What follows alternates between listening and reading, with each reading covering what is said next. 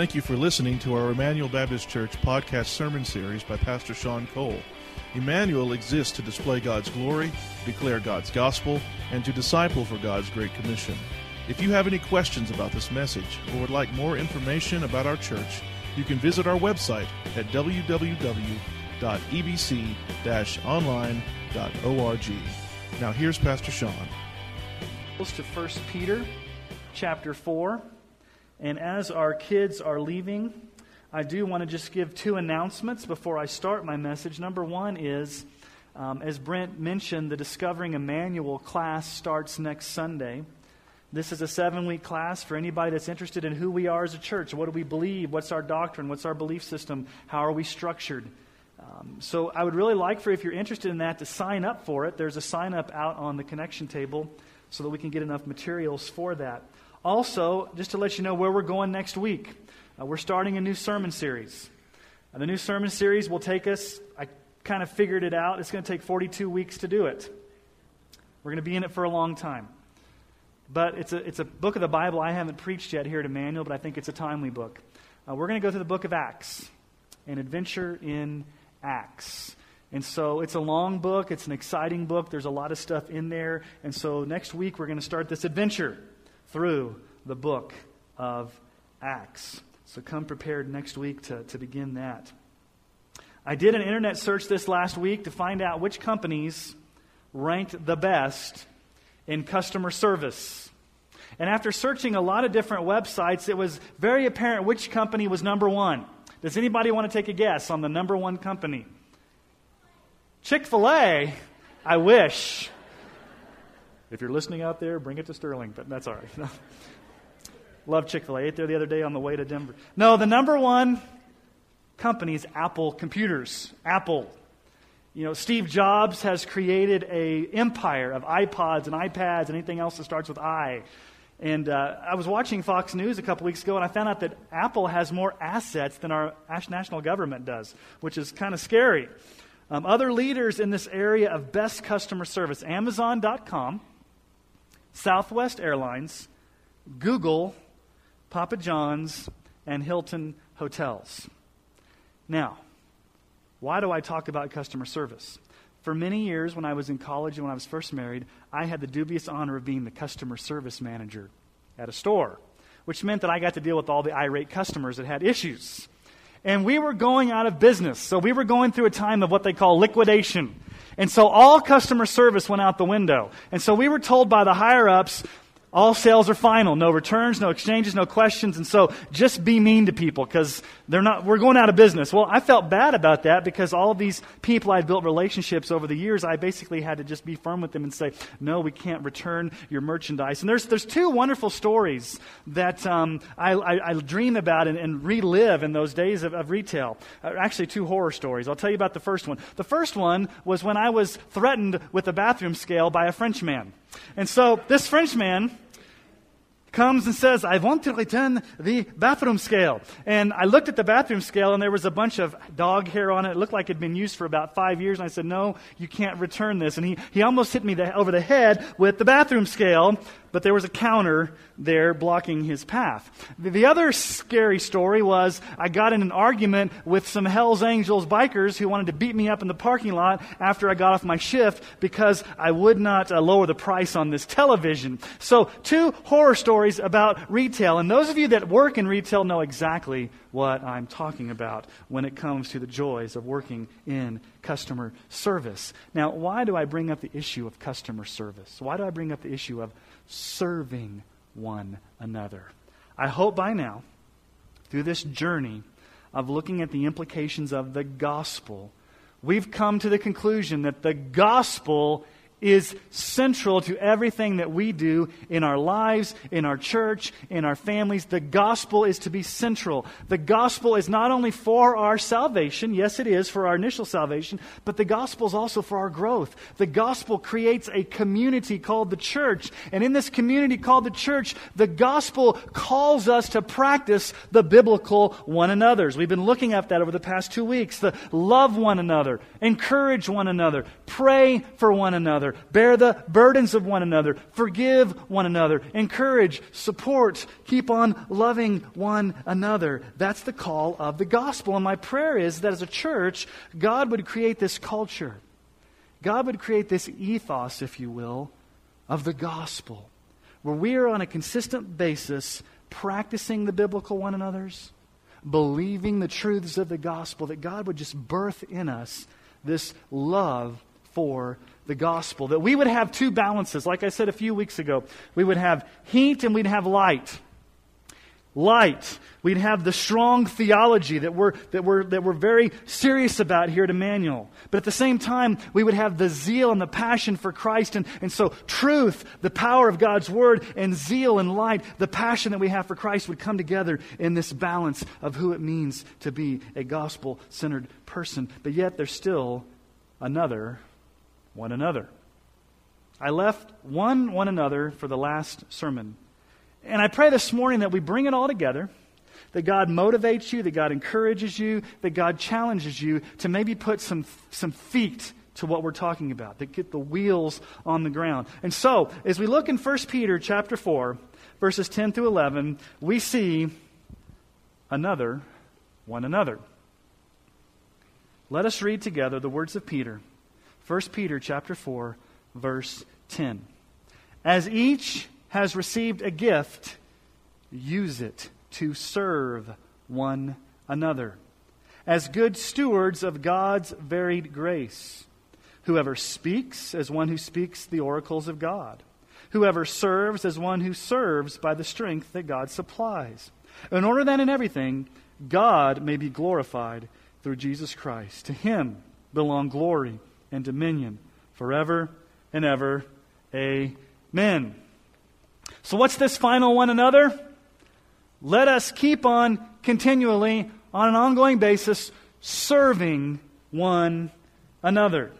Now, Peter just tells us here that if you're a Christian, you got a gift. And you are to use that gift to serve one another. It's in this verb tense that we've looked at all along here with these one another's. It's a command to be obeyed on a continuous basis, ongoingly in your life as a lifestyle. Keep on continually serving one another. Now, what does it mean to serve one another? It's this kind of a nebulous word, isn't it? To serve one another. I've been thinking about this a lot lately, and oftentimes pastors will go up to church members and they'll ask the question, Where are you serving? In the church. And that may not be a very helpful question to ask. Where are you serving? Because what it does is it limits serving to a program. Basically, what pastors mean is what program, what slot are you plugged into to keep this machinery rolling as the church? Where are you serving? Maybe a better question to ask would be this How are we serving one another as the church? How are we serving one another? Now, it's important that there's a where because we need things to happen in the church, but I think it makes it a whole lot bigger when we think about how are we serving one another as the church? Because it's more than just what happens 24 7. I mean, it's more than what happens in the walls of this church for a program. If we are to be the church and serve one another, it's a 24 7 lifestyle where we're serving each other, not in the four walls of this church, but also out there. You see, there's two things. There's the church gathered. That's what we are this morning, the church gathered. But then when we leave this place, we're the church scattered. And oftentimes we limit serving to what happens within these four walls that we can see, the church gathered, and that's important, but also the church scattered. How are we serving one another in our lives on a daily basis? Now, here's another question that people ask that's actually theologically inaccurate. Here's the question that you hear all the time Where do you go to church? Where do you go to church? And we know what people mean by that, right? What's the sign on the front of the building where you go to church? Where do you go to church? Well, I go to Emmanuel Baptist Church. That's where I go to church. Well, no, you go to a building that has a worship service at 1015, but you don't go to church. We are the church. The church is not something you go to. The church is the essence of who we are. We are the body of Christ. And so if we are called to be the body of Christ, and the gospel is to be central to everything that we are to do, And God calls us to practice these biblical one another's. And God says each of you have got a gift, use it to serve one another. Then we've got to talk about this whole issue of giftedness and serving one another. And it's difficult territory when we start talking about spiritual gifts. There's not a lot in the scriptures about spiritual gifts, really. I mean, Peter and Paul both make the assumption that you got one and you need to use it to serve one another generously. So maybe some questions you've asked before is well, what is my spiritual gift? Do I even have a spiritual gift? What does mine look like? How is it to be used? And those are, those are excellent and legitimate questions that we should be asking as Christians. Now, in other places in Scripture, Paul gives a more detailed listing of gifts, but right here, Peter is pretty broad. But notice what he says here. As each has received a gift, he just assumes you have one. What's the main point? Use it to serve one another and look at the word he says there as good stewards of God's varied grace. We are to be good stewards of the giftings that God has given us through his grace. That word good steward was used in that culture really of a household slave or a household servant who would take care of the affairs of the household. And so when you think about that word steward, it basically means that God has entrusted to you a portion of his property, a gift. And you are to use that as a good steward of God's varied grace. God's varied grace. That word varied there was used in the Old Testament to describe Joseph's coat of many colors. God's got a many colored grace. It's like a diamond that has all these different facets shining out. God has a diversity of giftings and grace in the church, and we're to be good stewards of how God is operating in the church through our giftedness. And so God has made us to put on display His grace through serving in our gifts. Now, here's what often goes wrong when people start talking about spiritual gifts. I could lay a guilt trip on you this morning and say, go find your spiritual gift, use it, be well, be fed, leave this place, and be all stressed out. What gift do I have? I'm going to root this in the gospel. And I'm going to ask a very important question about the cross for a moment. What did Jesus purchase on the cross? Well, Sean, that's an easy answer. He purchased my salvation. You're correct. Jesus absorbed God's wrath on the cross. Jesus died in my place on the cross. Jesus forgave me of my sins on the cross. Jesus purchased my, my home in heaven on the cross. Yes, he did that. But is that all Jesus did on the cross? Did he just purchase for you your initial salvation, or did he purchase something beyond that? You see, I believe the Bible teaches not only did Jesus purchase your initial salvation, but Jesus purchased your spiritual gift. Jesus purchased your gifting. Jesus purchased your service. And so part of what Jesus purchased on the cross was your gift for you to be used to serve the body of Christ. Now, where do we see this in Scripture, Sean? Because I've never heard this before. I always heard spiritual gifts. I've never related them to the cross where Christ paid for my spiritual gift and gave me the spiritual gift through the cross. Well, Romans 8:32 says this. Paul writes, "He who did not spare his own son, but gave him up for us all, how will he not also with him graciously give us what? All things. What Paul does here is he ties the cross, the sacrifice of Jesus, to God giving us all things. Now, what are these all things? What are these all things that God gives us through the cross? Does it mean that we have the ability to understand the intricacies of quantum physics? Does it mean that every Christian knows how to do a brain surgery? Does it mean that every Christian can jump like LeBron James and do a 360 dunk? What are these all things? Does it mean that, that Jesus has given us everything? What does it mean? Well, these all things that Jesus has given us through the cross, that he purchased through the cross, when he gave himself up on the cross, it goes back to what we saw last week in 2 Peter. 2 Peter 1 3. Listen to the wording that Paul uses tied to what Peter uses. Here's 2 Peter 1 3. His divine power has granted to us what? All things that pertain to life and godliness through the knowledge of him who called us to his own glory and excellence. So, what did Jesus purchase on the cross? All things. What does God give us through his divine power? all things that pertain to life and godliness. In other words, the things that we need to live the Christian life, the things that we need to serve God, Jesus purchased on the cross and through the power of the Holy Spirit has given those to us so that we can serve. So your spiritual gift that God has given you, your service was purchased for you by Jesus on the cross. And so here's the implication of that. If you don't use your gifts, if you're not serving the way God has called you, you are downplaying the sacrifice that Christ made on the cross to purchase that gift for you. So I want to take a little brief detour this morning, and I want us to go to Paul for a minute. We'll come back to Peter, but I want to see how Paul treats this issue of serving one another in the church with our gifts. So let's just look um, at 1 Corinthians chapter 12. You may want to turn there. Keep your finger in 1 Peter. We'll look at 1 Corinthians chapter 12. Let's just look at a few principles that he gives. First of all, in 1 Corinthians 12, 4 through 7. I think this one may be on your screen, but we'll get there in just a minute. 1 Corinthians 12, 4 through 7. Paul writes, Now there are a variety of gifts, but the same Spirit. And there are a varieties of service, but the same Lord. And there are a varieties of activities, but is the same God who empowers them all and everyone. To each is given the manifestation of the Spirit for the common good.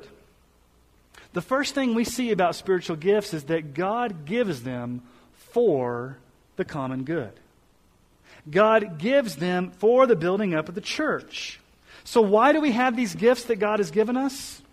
So that the body's built up. You're, you're, you're not to be using your gifts in pride or selfishness or jealousy or, or puffing yourself up or, or hoarding your gifts or lording your gifts over someone else. God has given the gifts in the church to each one of us for the growing up of the church, for the building up of the church, not for the building up of yourself, not to make much of yourself, not to draw attention to yourself, but so that the whole body can grow and mature. So, number one is for the common good. It's for the good of everyone. 1 Corinthians 12 11. All these are empowered by one and the same Spirit, who apportions to each one individually as he wills. This tells us not only does the spiritual gifts come for the common good, but it also tells us the Holy Spirit is the one who gives them. So you don't have a choice over which gift you get. The Holy Spirit says you're going to get the gift that you're going to get. I'm in charge of that. He gives the gifts as He sees fit. Now, I don't have time to go into a, a, long teaching on all the gifts. The best thing I would tell you is to go to Romans chapter 12, go to 1 Corinthians chapter 12, go to Ephesians chapter 4, and go to 1 Peter here and read up on what these gifts are. Paul gives a more extensive list in some of these chapters. And so this leads to another important question. If the gifts have been given for the common good and the Holy Spirit gives the gifts, then the question we've got to ask is well, how do we function? How do we function as the body with these gifts? What's a weird thing would happen if you walked out of this uh, room today and you saw a person walking down the street with just a body and no head? Would you freak out? Or if you saw a head and no body, we'd say, there's something wrong there.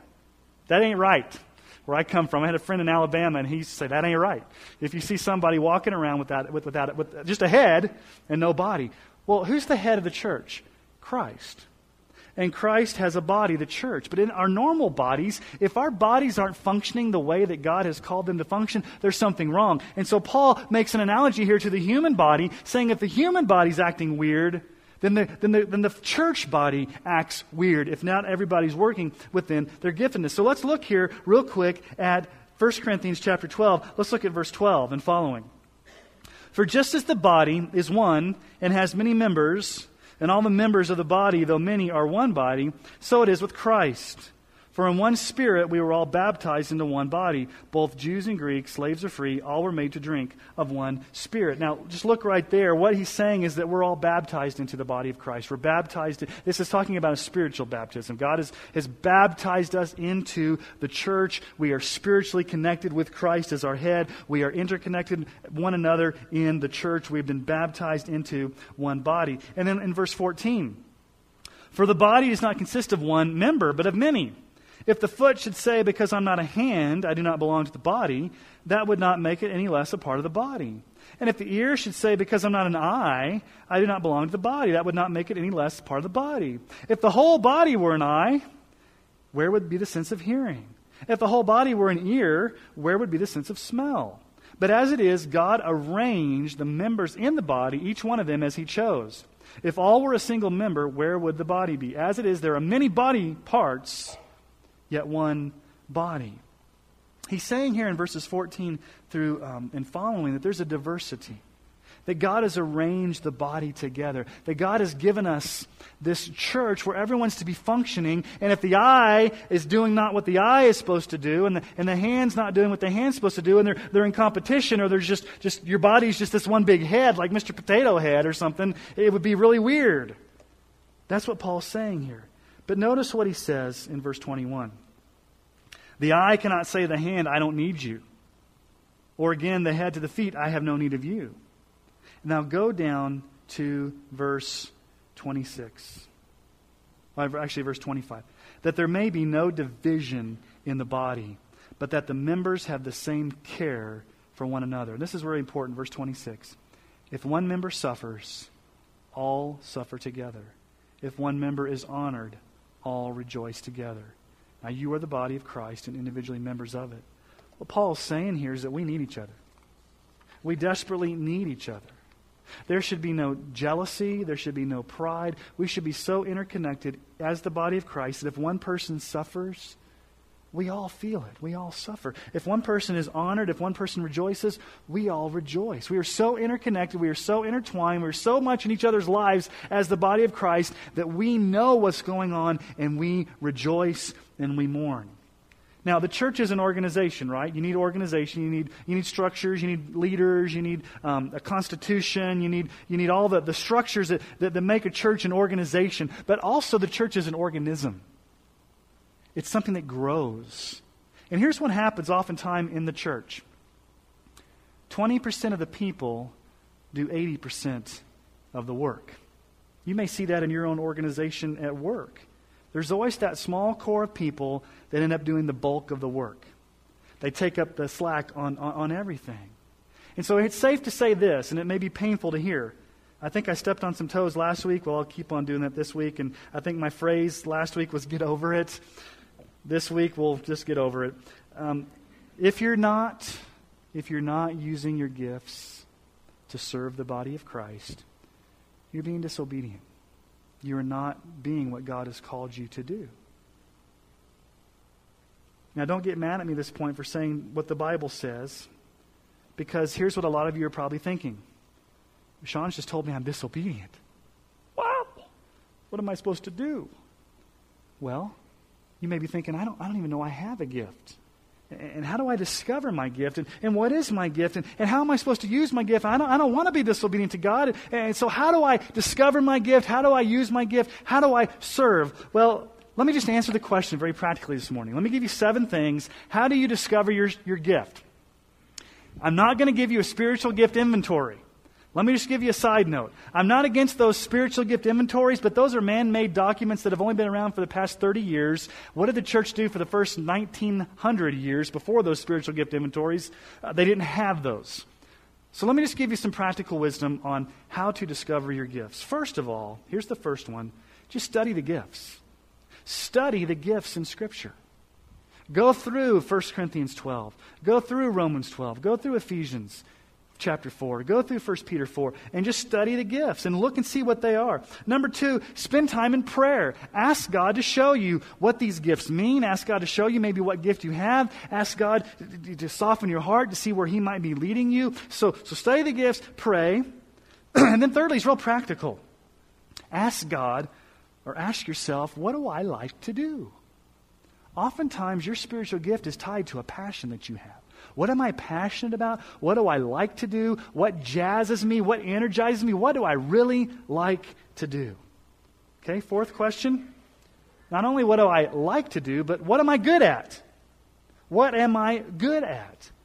I think sometimes God wires some natural talents in with a spiritual gift so that there's that gift mix to where we work within what we're good at. Now, excuse me, these spiritual gifts are supernatural, and God gives them to us when we become a Christian, but I think also they're tied to Excuse me. wow, that was loud. What am I good at? Okay, so study the gifts, pray. What do I like to do? What am I good at? Here's the fifth one look for opportunities to serve, be on the lookout, and then jump in. Don't wait for someone to come and ask you. Look and say, Where's the need? How can I serve? And then just jump in. Okay, and as you do that, number six is as you jump in and you start looking, look for signs of, of confirmation. Are you enjoying it? Is God blessing it? Are people, um, are, are, people responding? Do other people uh, say things to you about your giftingness? Do you, do you see God's confirmation that that's where you're supposed to be? Or are you frustrated? Or are you not seeing any fruit?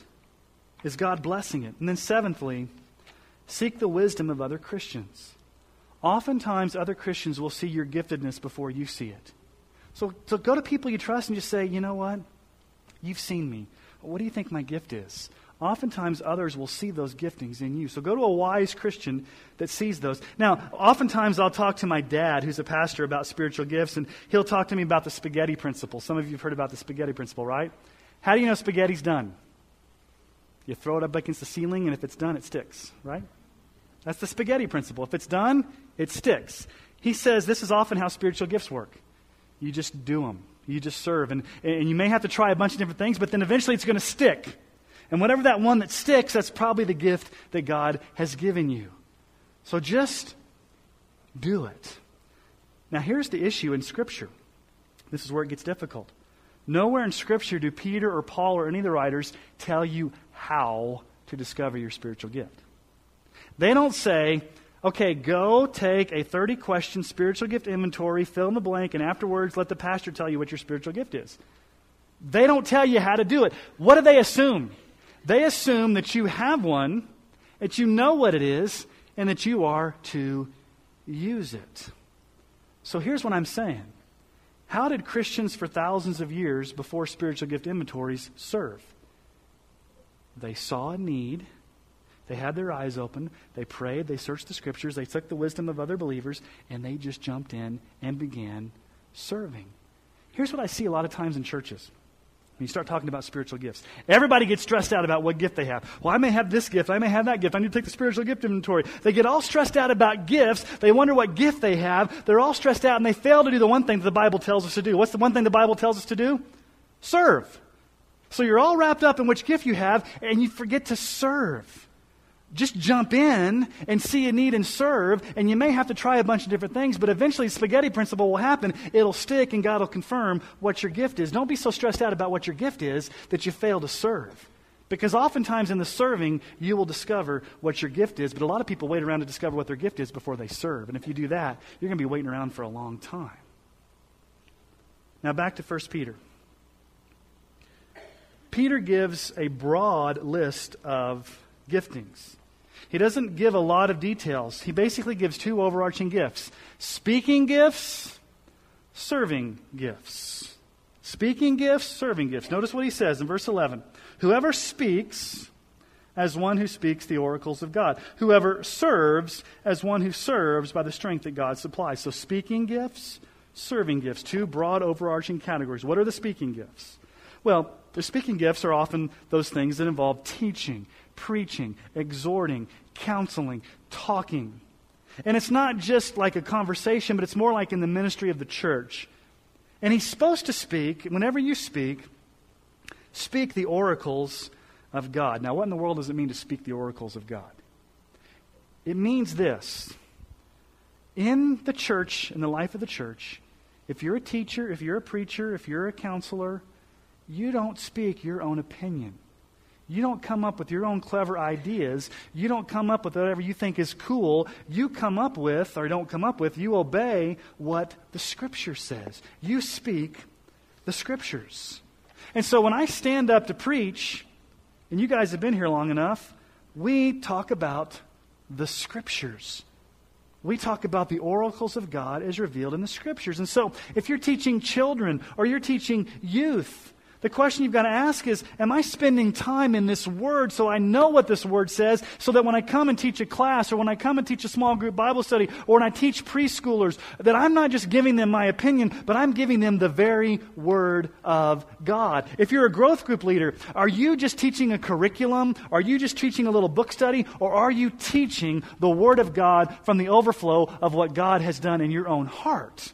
I think the, the occupational hazard of teaching is oftentimes we want to teach a curriculum. We don't teach people the Bible from the overflow of what God's doing in our own hearts. And so when we come with the oracles of God, first God has given us a message through His Word, and then we give that message to our students because God has birthed that message in our hearts through our study of the Scriptures. So whether you're a men's teacher, Club 45, Team Kid, youth, adult growth group, ladies' Bible study, any type of teaching or speaking group, you need to be immersed in the scriptures so that when you speak, you're speaking the very oracles of God.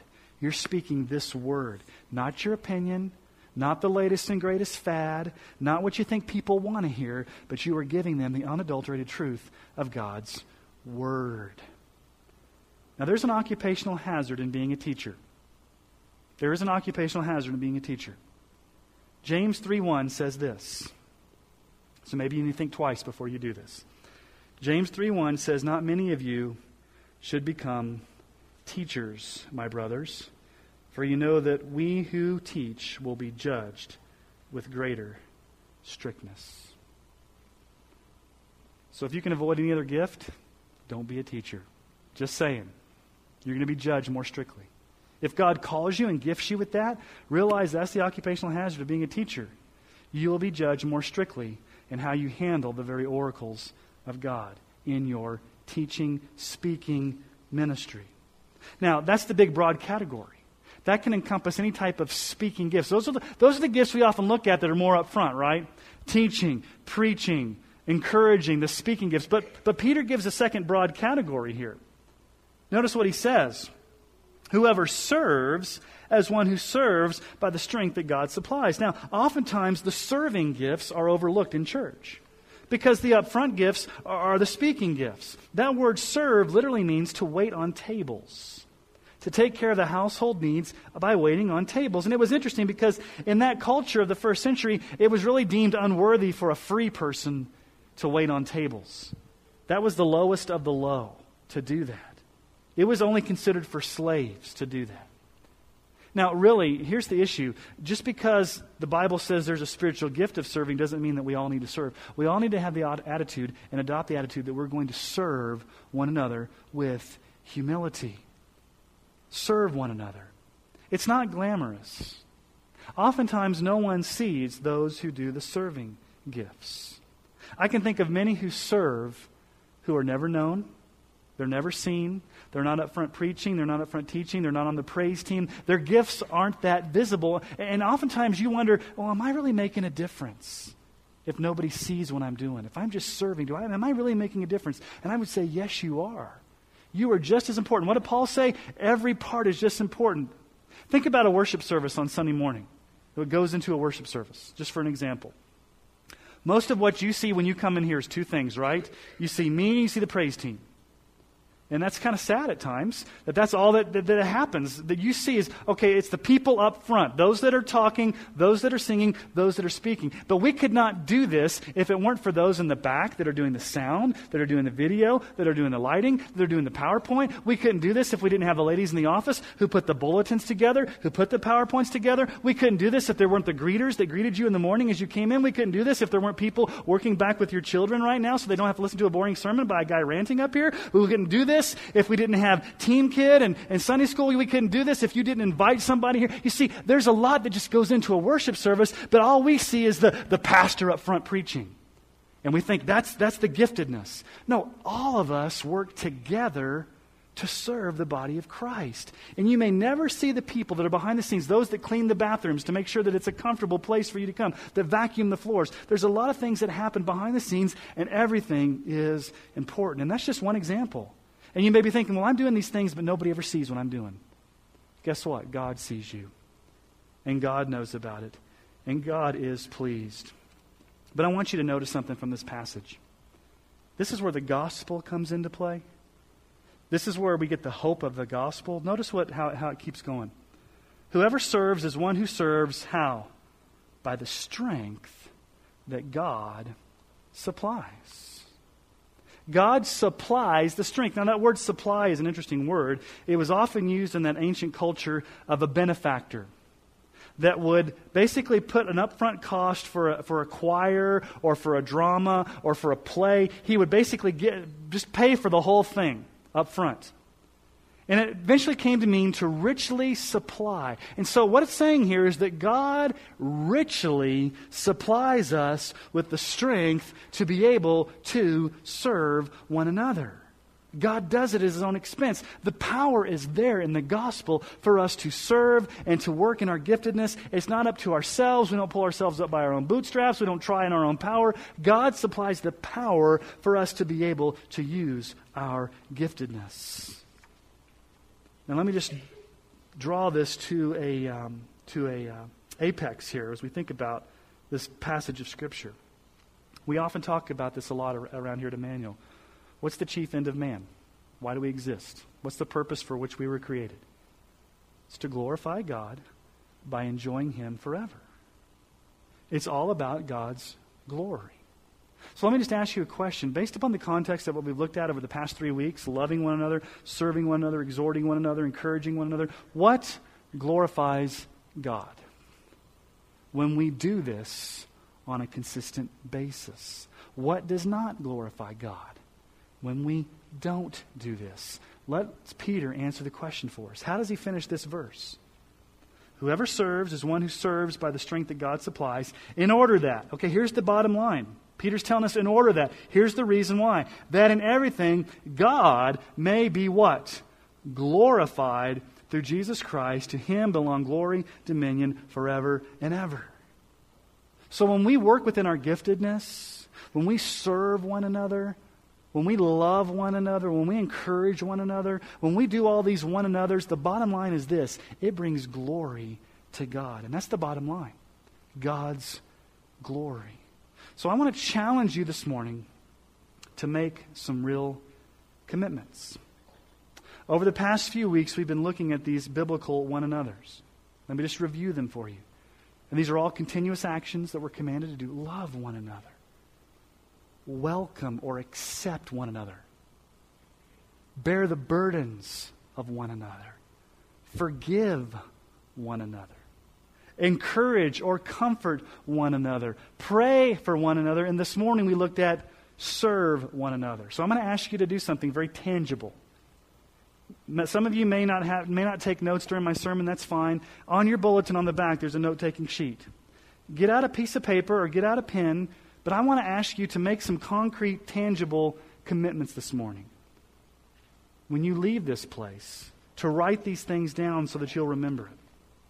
And I pray that God would motivate you in one of these areas. Not that you have to do every single one of these things I'm asking you to do, but maybe one of the things that I say this morning, and I challenge you, it will jog your mind. God will, will speak through the Holy Spirit to your heart about something that you need to do tangibly as you leave this place this week to put some wheels on this thing. The last thing we want to have happen is, is to talk about these one another's up here in the sky and not put wheels on them to not put the rubber where it meets the road. We want to put these into practice. And you can't put these into practice unless you, you think about intentional ways that you're going to do that. So, here's the first question Is there someone in your life, and not all of these you may need to answer, maybe just one of these you answer, but is there someone in your life right now that you need to love more deeply?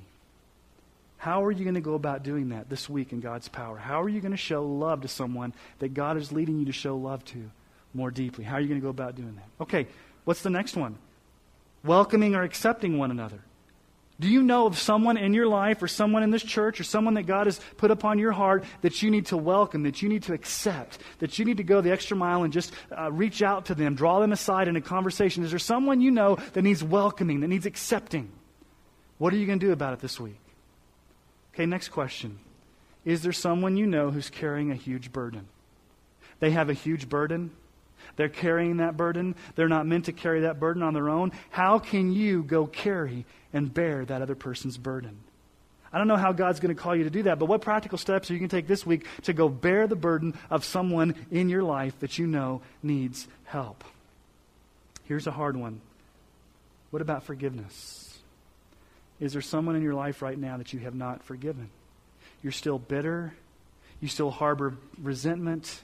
You haven't fully forgiven them. And remember what I said last week? It's not about just saying that's okay. Have you truly forgiven them? What steps are you going to take towards moving towards forgiving that person?